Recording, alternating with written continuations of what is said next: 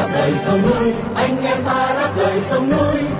Quyết bảo vệ sang sáng ta phải chết cho quê hương.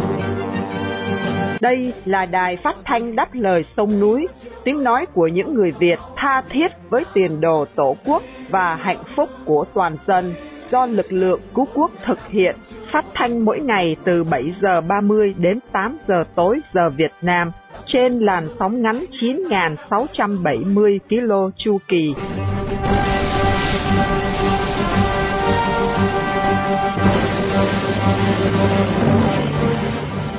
Hải Sơn xin kính chào quý thính giả trong buổi phát thanh hôm nay thứ sáu ngày 17 tháng 2 năm 2023 và là buổi phát thanh lần thứ 4297 của Đài Đáp Lời Sông Núi. Trong phần tin tức, chúng tôi có những tin chính sau đây. Liên Hiệp Quốc lo ngại Việt Nam sẽ giao ông Động Quảng Bình cho Trung Cộng. Một tàu dầu Việt Nam bị bắt giữ ở Tây Ban Nha. Việt và Thái ký bản ghi nhớ về chống đánh bắt cá trái phép. Bạch Tư Quốc phòng Nam Hàn gọi Bắc Hàn là kẻ thù. Trung Cộng lại trừng phạt hai đại công ty vũ khí của Hoa Kỳ. Chi tiết các bản tin nêu trên sẽ được Xuân Nhi và Bá Cơ gửi đến quý thính giả để mở đầu chương trình. Sau đó qua chương mục bàn ngang tán dọc, tuần này sẽ tản mạn xung quanh câu chuyện khinh khí cầu. Và sau cùng thưa quý vị, chương trình sẽ được kết thúc với bài quan điểm của lực lượng cứu quốc. Đặc biệt buổi phát thanh hôm nay được sự bảo trợ của Tổ chức Phục huynh Việt Nam chi bộ Bắc California, Hoa Kỳ trong danh sách lịch vàng 365 ngày năm 2023 đồng thời để vinh danh anh Bùi Mạnh Đồng, một người Việt yêu nước đang bị giam cầm trong ngục tù cộng sản.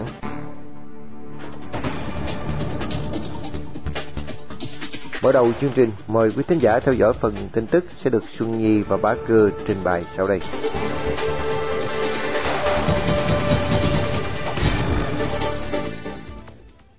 Liên Hiệp Quốc vừa lên tiếng bày tỏ sự lo ngại là ông Đổng Quảng Bình – một nhà đấu tranh cho tự do và nhân quyền ở Hoa Lục, sẽ bị công an Việt Nam trao trả cho Trung Cộng sau khi bắt giam ông này vào tháng 8 năm ngoái.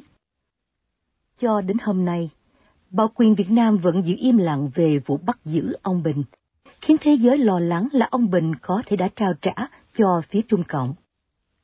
Trong bức thư gửi đến giới lãnh đạo Cộng sản Việt Nam vào ngày 15 tháng 2 vừa qua, ba báo cáo viên về nhân quyền của Liên Hiệp Quốc đã chứng vấn về tình trạng của ông Đổng Quang Bình. John Quampen Năm nay 65 tuổi, ông Đổng Quảng Bình bị bạo quyền Trung Cộng bắt giam ba lần vì các hoạt động đòi hỏi nhân quyền và nhân chủ ở Hoa Lục. Trong đó có việc vận động tưởng niệm các nạn nhân vụ thảm sát Thiên An Môn năm 1989. Đến tháng 8 năm 2019, Trung Cộng phóng thích ông Bình và đến tháng Giêng năm 2020, ông trốn thoát sang Việt Nam. Trong khi lánh nạn chờ đợi định cư tị nạn ở Canada và đoàn tụ với gia đình ở đó, ông bị bạo quyền Việt Nam bắt giam. Báo cáo đặc biệt của Liên Hiệp Quốc cho biết là ông Động bị công an Việt Nam bắt giữ một cách tùy tiện. Với lần cuối người ta thấy được ông Động Quảng Bình ở Hà Nội trong tình trạng bị còng tay và bịt mắt đưa lên một chiếc xe cảnh sát. Trong bài viết của tổ chức Hội Toronto vì Nhân chủ ở Trung Cộng vào ngày 15 tháng 2, cô Động Catherine, con gái của ông Động Quảng Bình, tuyên bố là bảo quyền Việt Nam tiếp tục hành hạ gia đình mình bằng cách từ chối trả lời về vụ bắt giam ông Bình vào 6 tháng trước và điều gì đã xảy ra đối với ông kể từ khi ấy. Cô Catherine nhấn mạnh điều này là không thể chấp nhận được và là mối sỉ nhục đối với Việt Nam. Một thành viên của Hội đồng Nhân quyền Liên Hiệp Quốc một tàu dầu của Việt Nam đã bị chính phủ Tây Ban Nha ra lệnh bắt giữ về tội vi phạm lệnh trừng phạt nước Nga, chỉ vài ngày sau khi vận chuyển số dầu này sang tàu hàng Mass Product Tankers. Chiếc tàu Elephant của Việt Nam được hạ thủy vào năm 2007 bị bắt giữ tại cảng Faro thuộc miền Bắc Tây Ban Nha vào hôm thứ Ba 14 tháng 2, sau cuộc điều tra của giới chức trách nước này về việc chuyển dầu khí sang tàu Max Magellan vào ngày 6 tháng 2. Cuộc điều tra của Tây Ban Nha cho thấy số hàng nói trên có nguồn gốc từ một tàu chở dầu Nobel thuộc sở hữu của Seychelles mang cờ Nga. Bộ Giao thông Vận tải Tây Ban Nha kết luận là việc trao đổi số hàng này vi phạm lệnh trừng phạt của Liên minh Âu Châu và từ chối không cho phép tàu Maersk Magellan dỡ hàng tại cảng Tarragona ba ngày sau đó. Magellan là tàu chở dầu đầu tiên bị từ chối cập cảng Tây Ban Nha sau khi các quy định liên quan đến giới hạn giá dầu của châu Âu có hiệu lực vào ngày 5 tháng 2. Chiếc tàu Elephant đã đi về phía bắc quanh bờ biển Tây Ban Nha sau khi thực hiện việc chuyển hàng đến Faro vào hôm thứ Bảy. Tàu Elephant thuộc sở hữu của công ty hàng hải Hưng Phát, có trụ sở tại Sài Gòn. Ngoài tàu Elephant, công ty Hưng Phát còn sở hữu hai tàu chở dầu khác. Hai Bộ Nông nghiệp Việt Nam và Thái Lan sẽ ký một bản ghi nhớ về trao đổi thông tin để chống tình trạng bắt hải sản trái phép. Không có báo cáo và không theo quy định, gọi tắt là IUU. Các ngôn nhân chính phủ Thái Lan, bà Nachada Tanderek, cho biết tin trên vào hôm 14 tháng 2. Bà Tanderek cho biết bản ghi nhớ giữa hai nước nhằm chia sẻ kinh nghiệm, thông tin và các biện pháp liên quan đến IUU. Đặc biệt là tình trạng xâm phạm vùng biển của các tàu cá, giấy phép khai thác và truy xuất nguồn gốc nhằm ngăn chặn các sản phẩm từ đánh bắt cá trái phép lọt vào đường dây cung ứng. Việc ký kết bản ghi nhớ này sẽ diễn ra nhân cuộc họp của nhóm làm việc chung lần thứ bảy giữa Việt Nam và Thái Lan, được tổ chức ở Việt Nam vào tháng 3 tới đây. Trong khi đó, Bảo quyền Việt Nam cam kết sẽ chấm dứt tình trạng đánh bắt cá trái phép trong vòng 3 tháng tới, để hướng tới được Âu Châu tháo bỏ thẻ vàng cảnh cáo đối với hàng hải sản Việt Nam từ năm 2017 đến nay. Cần nói thêm, các ngư dân Việt Nam trong thời gian qua đã liên tục phải đối mặt với tình trạng bị bắt giữ, thậm chí bị đưa ra tòa xét xử ở các nước láng giềng vì tình trạng xâm phạm vùng biển để đánh bắt cá trái phép. Chính phủ Nam Hàn vừa công bố bạch thư quốc phòng mới nhất vào hôm thứ Năm 16 tháng 2, trong đó lần đầu tiên mô tả Bắc Hàn là kẻ thù sau 6 năm bình thường hóa quan hệ ngoại giao. Báo cáo cũng cho biết thêm về sự gia tăng khi dự trữ plutonium của Bắc Hàn đã gia tăng đến mức 70 kg.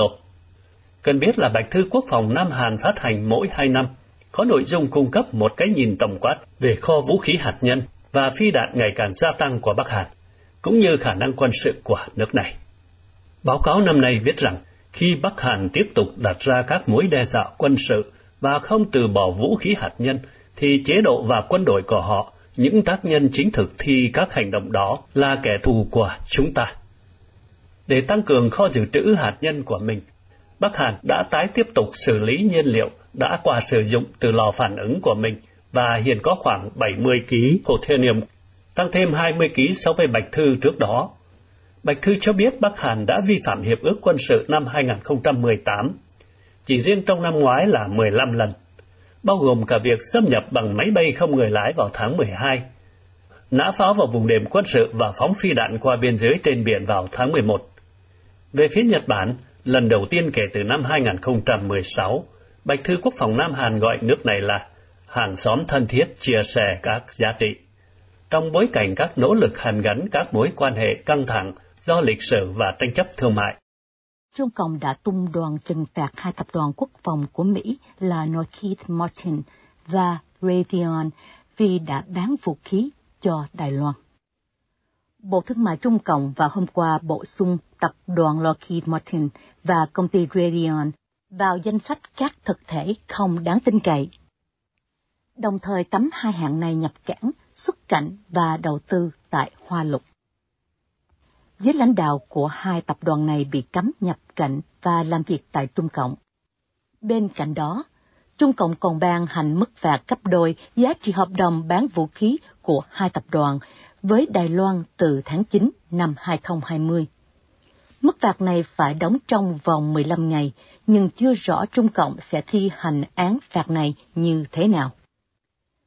Cần biết là vào tháng 9 năm 2022, tập đoàn Raytheon được trao gói thầu 412 triệu Mỹ Kim để nâng cấp dạng radar quân sự của Đài Loan. Riêng Lockheed Martin đã cung cấp cho Đài Loan radar, trực thăng, thiết bị kiểm soát thông lưu và chiếc đấu cơ F-16. Trước đây, Trung Cộng từng trừng phạt Lockheed Martin và Raytheon nhưng không nêu rõ hình phạt và cách thi hành. Gần nhất, vào tháng 2 năm 2022. Trung Quốc trừng phạt hai hãng này sau một hợp đồng vũ khí trị giá 100 triệu Mỹ Kim cho Đài Loan. Lệnh trừng phạt được đưa ra chỉ vài ngày sau khi Hoa Kỳ ra lệnh cấm sát công ty Trung Cộng sở hữu công nghệ của Mỹ nếu chưa có sự phê chuẩn của chính quyền Washington. Quyết định này của Mỹ được thực hiện sau khi nước này hôm 4 tháng 2 bắn hạ một khinh khí cầu của Trung Cộng.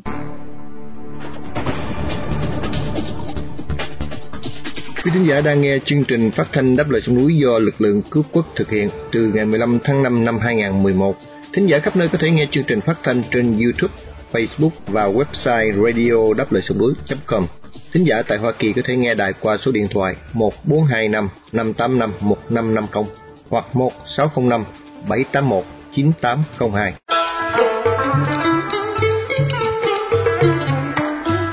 Bàn ngang tán dọc Bàn ngang tán dọc Bàn ngang tán dọc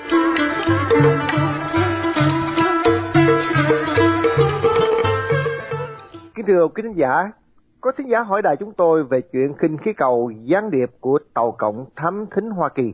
Chúng tôi không có đủ thông tin để trả lời, nhưng có những chi tiết kỹ thuật xin được chia sẻ với quý thính giả hôm nay. Vâng, Hải Sơn xin kính chào anh Bắc Cơ và Minh Nguyệt. Cả thế giới đang xôn xao chuyện khinh khí cầu do thám của Trung Cộng bị Mỹ bắn hạ.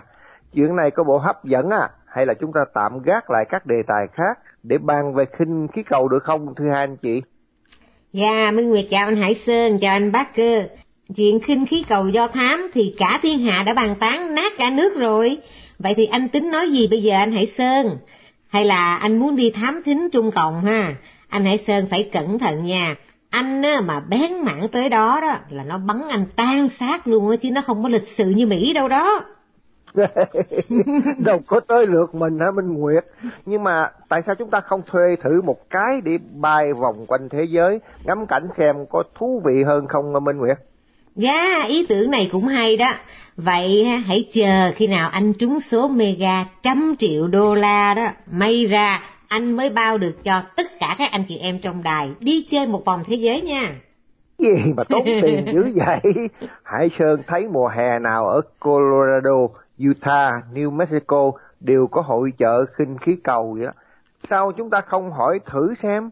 À cái này có thể anh bác cơ anh biết á. Để à, hỏi à, ảnh thử xem nè. Nãy giờ anh bác cơ có nghe tụi này nói gì không à? Sao chưa thấy quan anh lên tiếng gì vậy ha?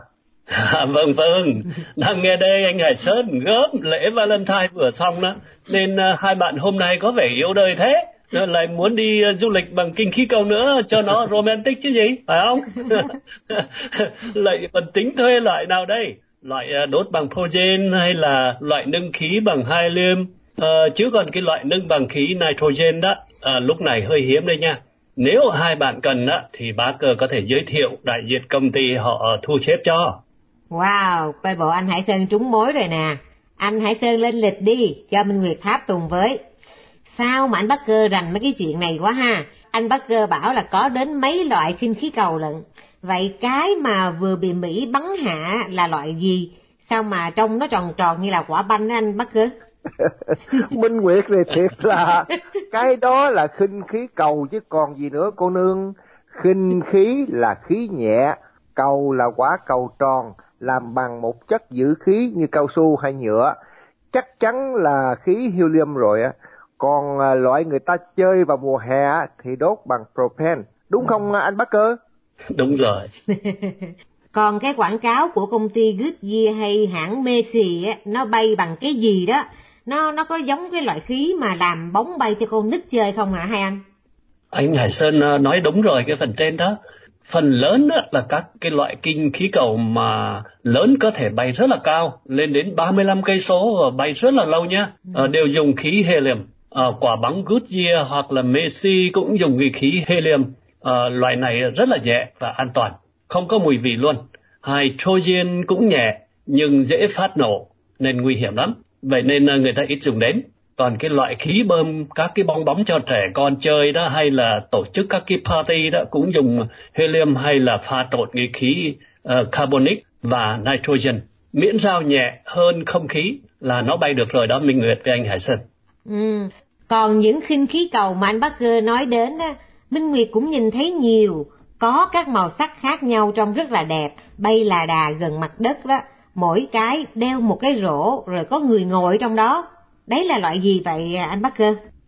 À, đó là loại mà anh Hải Sơn vẫn thuê đi du lịch đấy.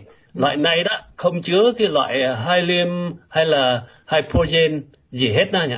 Vì nó trống trơn, người ta đốt propane ở bên dưới, hơi nóng bốc lên làm cho khí bên trong loãng ra, khiến cái quả cầu nó nhẹ đi và nâng lên được. Y hệt như là lễ hội đèn lồng ở nước ta hay bên tàu ngày trước vậy đó. Cái à, các cái loại giải trí này cũng được cải tiến nhiều thứ hai anh chị. Có khi gắn thêm cả động cơ nhỏ để điều khiển á, thậm chí cái khinh khí cầu lớn á, có thể chứa được cả chục người ngồi trên đó ngắm cảnh bốn hướng, chụp hình, quay phim, chứ có bia và đồ nhậu nữa thì còn gì bằng. Khỏi phải lo bị DUI gì hết rồi phải không nào? Anh Hải Sơn thì lúc nào cũng chỉ nghĩ tới bia và món nhậu thôi ngồi lơ lửng trên đó nó cũng hồi hộp lắm chứ không phải giỡn đâu. Lỡ mà có cuồng phong á nó thổi tuốt anh ra ngoài biển luôn. Thì ở đó mà enjoy. Mà ai đã sáng chế ra cái thứ này và từ khi nào vậy? Hai anh có biết không? Đã nói á là đi du lịch. Để khám phá thì phải hồi hộp mới vui chứ cô nương. À, anh Bắc Cơ ai sáng chế ra cái phương tiện này vậy anh?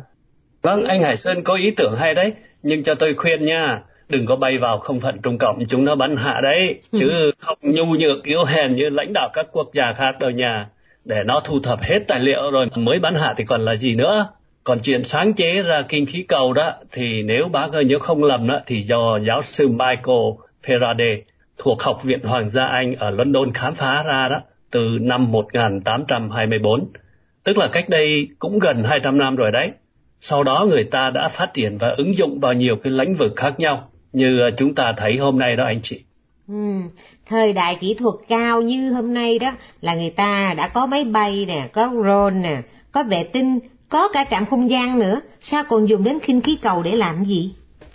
Đành là vậy, tuy nó đơn sơ đấy nhưng rất có ích. Thứ nhất là rẻ tiền, thứ hai là không gây ra tiếng động ồn ào. Vì vậy công dụng đầu tiên là dùng vào việc do thám trong đệ nhất và đệ nhị thế chiến. Bây giờ cũng vậy, hầu như nước nào cũng dùng khinh khí cầu vào mục đích quân sự. Tiếp đến là nghiên cứu khí hậu, không gian và nhiều lĩnh vực khác đấy. Đúng không à, anh bác Cơ? Vâng, anh nói đúng đấy. Chính cơ quan NASA của Hoa Kỳ đó đã làm những cái quả kinh khí cầu khổng lồ có gắn các cái máy móc thiết bị để mà quan sát vũ trụ. Mà trước khi phóng vệ tinh đưa các cái phi thuyền vào không gian đấy, chi phí để mà phóng được một cái hỏa tiễn lên không gian phải tốn cả trăm triệu đô la đấy. Trong khi đó đó là một quả kinh khí cầu lớn, có khi chưa đến một trăm ngàn đô la. Chắc chắn là quả kinh khí cầu của tàu trệt nó có gắn các cái vỉ để mà lấy năng lượng mặt trời để chạy các thiết bị chụp hình rồi thu và gửi dữ liệu từ nhiều cái trạm khác nhau của Hoa Kỳ về cho tàu. Sau khi còn lại cái xác các thông đó mới bị Mỹ bắn hạ ở ngoài biển vào tuần trước đấy, chứ không đơn giản đâu nha. Ừ, bây giờ thì Minh Nguyệt hiểu rõ rồi, tại sao anh tàu trệt lại thả khinh khí cầu bay lung tung để mà thám thính hết nước này đến nước khác. Nghe đâu là cả ông Putin của Nga cũng đưa khinh khí cầu sang chụp hình ở Ukraine để đánh phá nước này. Hèn gì mà cả thế giới đều nói đến chuyện khinh khí cầu. Thôi, anh Hải Sơn ơi, anh có bao minh nguyệt cũng không dám đi đâu nha. Lỡ cơ quan quân sự tưởng mình đi do thám á, học phơ cho một quả rocket thì tiêu đời đó anh. Đừng có lo, nếu chúng ta có kế hoạch du lịch bằng khinh khí cầu, thì trước tiên mình sẽ ký hợp đồng với một công ty chuyên nghiệp. Họ có đủ đầy giấy phép, chuyên viên, các phương tiện liên lạc và xác định nơi đi, nơi đến đàng hoàng. Chỗ nào an toàn một trăm phần trăm thì mình mới đi chứ. U gì mà bay vào vùng lửa đạn để bị chết oan, chết một cách vô duyên được, đúng không? Anh Hải Sơn à, phân tích đúng đây Minh Nguyệt. Đây là một cái thú vui ngao du trên trời mà. À, mà khi nào các bạn cần thì cho ba kia biết nha, sẽ giới thiệu cho nha. Thôi, khi nào anh Hải Sơn trúng số thiệt á, rồi mình mới tính sao đi. Không cần phải đợi lâu Minh Nguyệt. Tết tới đây sẽ mời cả hai anh chị. Ừ, ý anh Hải Sơn nói là Tết Giáp Thìn 2024 đó hả? Ai nói rồi nào, tôi nói Tết Congo mà. Xin mến chào hai anh chị nha, hẹn lại lần sau. ok, Minh Nguyệt xin chào quý thính giả, chào à, anh Hải Sơn, anh Bắc Cơ, hẹn hai anh lại kỳ tới. Vâng, bác cơ hy vọng sẽ có một ngày không xa anh em chúng tôi sẽ dùng khinh khí cầu để mà bay về trên quê hương Việt Nam. Lúc đó đó, đầy tự do dân chủ. Xin kính chào quý vị. Đài đáp lời sông núi.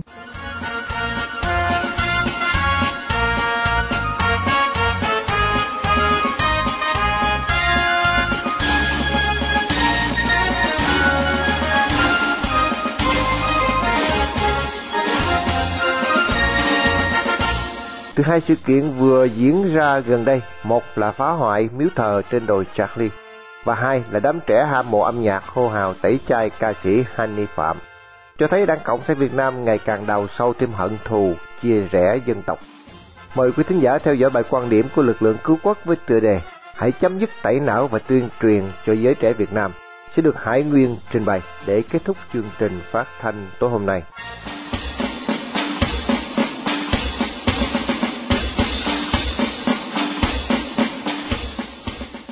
Thưa quý thính giả, giữa lúc người dân đón mừng xuân quý mão, thời khắc của vui tươi và hạnh phúc, gia đình sum họp, bạn hữu vui vầy để trao nhau lời chúc tốt đẹp, chia sẻ ước mơ cho một tương lai tươi sáng. Thì ở một nơi vắng vẻ trên đồi Charlie, nơi có một miếu thờ nhỏ với tấm bia ghi bốn chữ Vị quốc vong thân đã bị đập phá tan tành. Đồi Charlie hay còn gọi là điểm cao 1015, nơi tiểu đoàn nhảy dù 11 của quân lực Việt Nam Cộng Hòa, do Trung tá Nguyễn Đình Bảo chỉ huy chấn giữ. Chốt chặn này cản đường chuyển quân của Cộng sản Bắc Việt, nên bằng mọi giá họ phải gỡ bỏ. Trận chiến diễn ra năm 1972 khiến Trung tá Nguyễn Đình Bảo và nhiều chiến hữu của ông đã hy sinh tại đó. Phía Cộng sản cũng có hàng ngàn binh lính của họ chôn xác ở đây. Trên đỉnh đồi, người Cộng sản đã dựng một đài tưởng niệm, đặt tấm bia di tích lịch sử điểm cao 1015. Tóm tắt về trận chiến ác liệt này. Bên sườn đồi gần đó, giữa những đám cỏ lau hoang sơ, người thân của tiểu đoàn dù 11 đã dựng một miếu nhỏ làm nơi nhang khói, với tấm bia chỉ vỏn vẹn bốn chữ, vị quốc vong thân, để tưởng nhớ những người ngã xuống. Vì đường lên núi rất khó khăn hiểm trở, nên chẳng mấy ai bén mảng đến đó. Năm khi mười họa mới có người tìm đến nơi tiêu điều ủ giọt ấy. Nếu không, vì thương nhớ và kính trọng những người đã ngã xuống cho một lý tưởng, dù bên này hay bên kia. Vì vậy, nếu không vì rắp tâm phá hoại, rắp tâm trả thù người đã chết, thì chẳng ai phải tốn công sức lặn lội lên đó để làm cái việc phi lý là đập phá miếu thờ, xóa bỏ cái di tích linh thiêng kia. Hành vi hèn hạ đó chắc chắn không thể do một vài cá nhân tự ý, mà phải có sự chỉ đạo và bao che của bọn Cộng sản, chứ không ai khác. Một sự kiện đáng buồn khác cũng đang diễn ra, đó là những dư luận viên của Cộng sản Việt Nam và đám trẻ hâm mộ âm nhạc trong nước đang hô hào tẩy chay, hô hào ném đá cô ca sĩ trẻ Hani Phạm chỉ vì thân nhân của cô ủng hộ Việt Nam Cộng Hòa. Cụ thể là võ đường Thần Phong ở Úc, do ông ngoại của Hani, một cựu sĩ quan không quân Việt Nam Cộng Hòa, điều hành võ đường Thần Phong được cố chuẩn tướng Lưu Kim Cương thành lập năm 1966, luôn treo cờ Việt Nam Cộng Hòa. han ni Phạm, sinh năm 2004, là người Úc gốc Việt, thành viên của nhóm nhạc idol Hàn Quốc New Jeans. Ban nhạc này được hàng trăm triệu, nếu không muốn nói là hàng tỷ bạn trẻ khắp thế giới hâm mộ. Đám dư luận viên và những nhóm trẻ trong nước hô hào tẩy chay Hany Phạm, chỉ vì cô là con cháu của những người đã một thời sống dưới chế độ Việt Nam Cộng Hòa, một thể chế đã chấm dứt từ gần nửa thế kỷ nay. Vậy mà thế hệ thứ hai, thứ ba hôm nay, họ không biết gì về quá khứ đó, lại cố gắng tìm tòi nguồn gốc họ hàng, người thân của Hani Phạm, để buộc tội cô, xem cô là hậu duệ của kẻ thù với đảng Cộng sản, cần phải hạ gục. Vậy, ai, thế lực nào đã xúi dục uốn nắn thúc đẩy những người trẻ Việt Nam hôm nay trở thành cực đoan như vậy? Truyền thống ngàn đời của dân tộc Việt, vốn dĩ hiền hòa, nhân ái và vị tha. Nền giáo dục nhân bản từ xưa luôn lấy nhân, nghĩa, lễ, trí tín làm tiêu chuẩn để xây dựng con người. Thế nhưng, xã hội Việt Nam hôm nay đã hoàn toàn đảo lộn. Đây là thành quả kế hoạch trồng người mà Hồ Chí Minh đã vạch ra, rồi Đảng Cộng sản Việt Nam thực hiện khi nắm trọn quyền cai trị đất nước. Họ gây dựng những hạt giống đỏ, tẩy não, nhồi sọ, tuyên truyền, uốn nắm chúng thành công cụ để phục vụ cho Đảng, chống lại truyền thống hòa ái của tổ tiên. Vì vậy, những lớp trẻ hôm nay có đầy đủ các tính năng gian dối, tham lam, tàn bạo, độc ác và cực đoan đến ngu xuẩn. Cứ xem họ bày tỏ niềm vui, bằng cách khỏa thân giữa phố phường, nhảy múa cuồng loạn khi thắng một trận cầu. Có những đứa hân hoan sung sướng, đến ôm hôn cái ghế của một ca sĩ Hàn Quốc đã ngồi, để tỏ lòng tôn vinh thần tượng của chúng, nhưng lại ném đá tẩy chay một ca sĩ gốc Việt tài năng chỉ vì có nguồn gốc từ Việt Nam Cộng Hòa. Hệ quả này nếu không phải là từ chính sách giáo dục nhằm đào sâu hận thù, tạo thêm chia rẽ dân tộc, để chúng dễ bề cai trị lâu dài, thì là cái gì đây? Ôn lại lịch sử là tìm học kinh nghiệm của quá khứ, phát huy cái hay, cái đẹp để noi theo, và tránh không lặp lại những sai lầm đã phạm phải, như vụ thảm sát ở Huế cách đây đúng 55 năm, mà những kẻ gây tội ác chưa một lần nhìn nhận lỗi lầm của chúng. Thế nhưng chúng lại cổ võ cho đám trẻ, gây thù chuốc oán với những người ủng hộ Việt Nam Cộng Hòa, thì làm sao có thể chữa lành vết thương dân tộc, tạo đoàn kết để chống ngoại xâm và phát triển đất nước được. Tóm lại, một khi Đảng Cộng sản Việt Nam còn nắm quyền, thì chúng còn gây thêm tai họa cho dân tộc, mặc dù trước sau gì chúng cũng sẽ bị loại, nhưng sẽ phải mất hàng trăm năm sau, cũng khó mà khôi phục được nền văn hóa nhân bản của tổ tiên.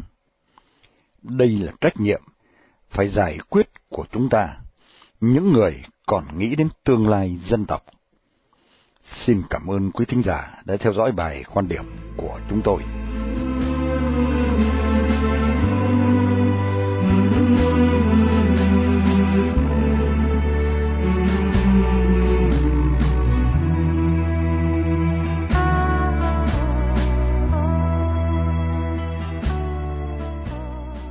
Trước khi chia tay trong buổi phát thanh tối nay, mời quý thính giả cùng Đại đáp về sông núi nhớ đến anh Bùi Mạnh Đồng, sinh năm 1978, bị bắt ngày 27 tháng 9 năm 2018 với bản án 16 năm tù giam. Một người Việt đang bị nhà cầm quyền cộng sản giam cầm trong ngục tù vì lòng yêu nước, lẽ phải và sự đóng góp tích cực vào tiến trình dân chủ hóa Việt Nam.